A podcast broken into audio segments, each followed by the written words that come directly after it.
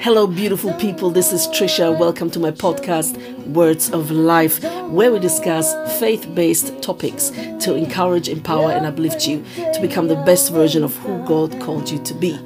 Now, have fun and listen to the episodes.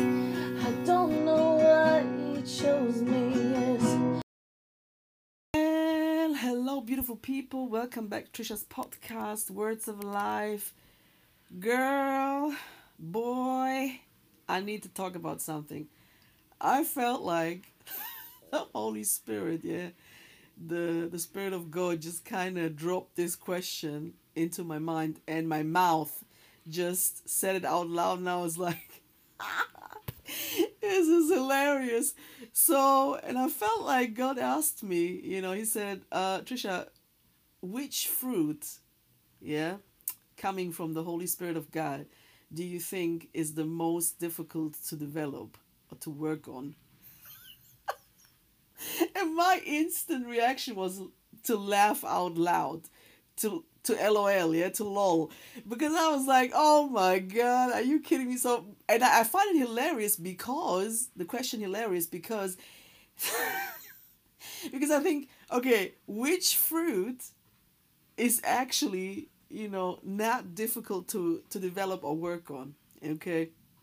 But then at the same time i think well actually it's the wrong approach. It's the wrong perspective. It's the wrong way of thinking because i'll tell you why because it's it's like saying well you know i uh, i have to develop this myself and you know and I have to kind of come up with it, I have to produce it, which is actually scripturally speaking, you know, from the Bible, from the Word of God, it's it's wrong that perspective because we first of all have already received those fruits through the Holy Spirit because it says the fruits of the Spirit, okay?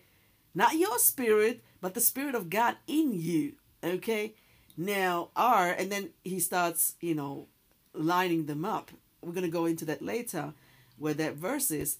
So, so meaning that first of all you receive it and then you kind of activate it by faith.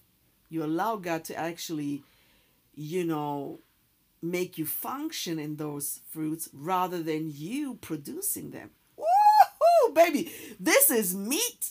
Trust me, this is this ain't no milk, ain't no juice. This is no liquid food. This is meat. We are putting the meat on the table, on the plate today. Oh my God. Oh my God. Are you kidding me? The fruits of the Spirit. Hey!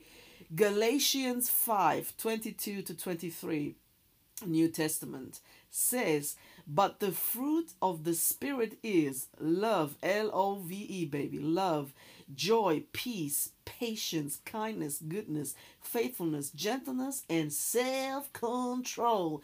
Baby, baby. Oh, I love this. Listen. so, again, it says the fruit of the Spirit. And when it says Spirit, it speaks obviously of the Spirit of God in us when we accept Jesus Christ as Lord and Savior, we get born again, spirit filled, born again in the spirit, not in the flesh. Okay, that's what a lot of people don't understand. They're like, what the hell is the Bible talking about? But you know, Jesus is speaking about being born again in your spirit, and that transitions then over to your soul, and we will have a new body when we will enter heaven. Okay, so but that again is another story. But anyway, I'm not going to break that down now.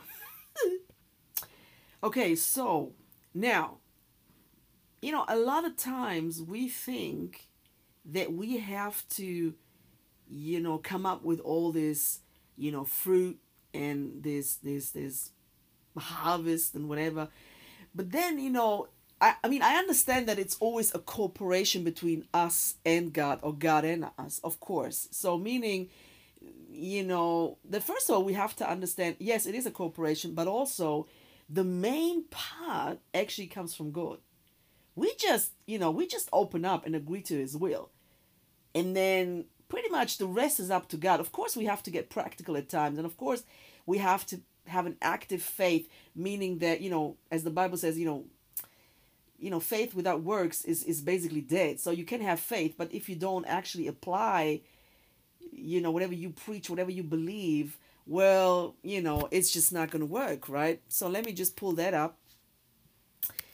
Um just to make sure that i back it up with the scripture.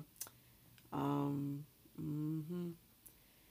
Now let me check um, yeah, so basically, you know, if we just proclaim something but then don't back it up with actions, you know, we're not we're we're not credible. So we're not going to go anywhere in life. But let me just pull it up that that verse one second. Alrighty, so um, it's James, the book of James, New Testament, chapter two, and it's verses 14 to 26. So I'm not going to read all of it, but clearly, you know, it says if you have faith, sorry, you have faith and I have works, okay? Um and okay, let me okay, let me just okay, verse 18 says, "But someone will say, you have faith and I have works." Show me your faith without your works, and I will show you uh, my faith by my works. You believe that there is one God, you do well. Even the demons believe and tremble. But do you want to know, O foolish man, that faith without works is dead? Question mark. Mm-hmm. So that was 18 to 19. Well, actually, 18 to 20. Sorry, I apologize. Uh, sorry. Okay, yeah. Yeah, it's James 2 14 to 26. Listen, this is clearly, you know, speaking to me. And again, you know, that question provoked me in a good way. I thought, there you go again, thinking you actually have to rely on your ability, your capacity, your production, whatever, you producing it. And then God is like, no, no, I put it inside of you now I'm to need you to apply whatever you already have received. Okay? Woo, baby, this is a complete different approach and an aspect and perception and perspective. Okay? So now that you have actually received it already, it's all about application. It's all about allowing God's Spirit inside of you to actually do the work. You know when you when you lack patience when you lack self-control love peace and all the fruits of the spirit you know that were mentioned all you need to do is say lord help me to activate whatever you have put inside of me already.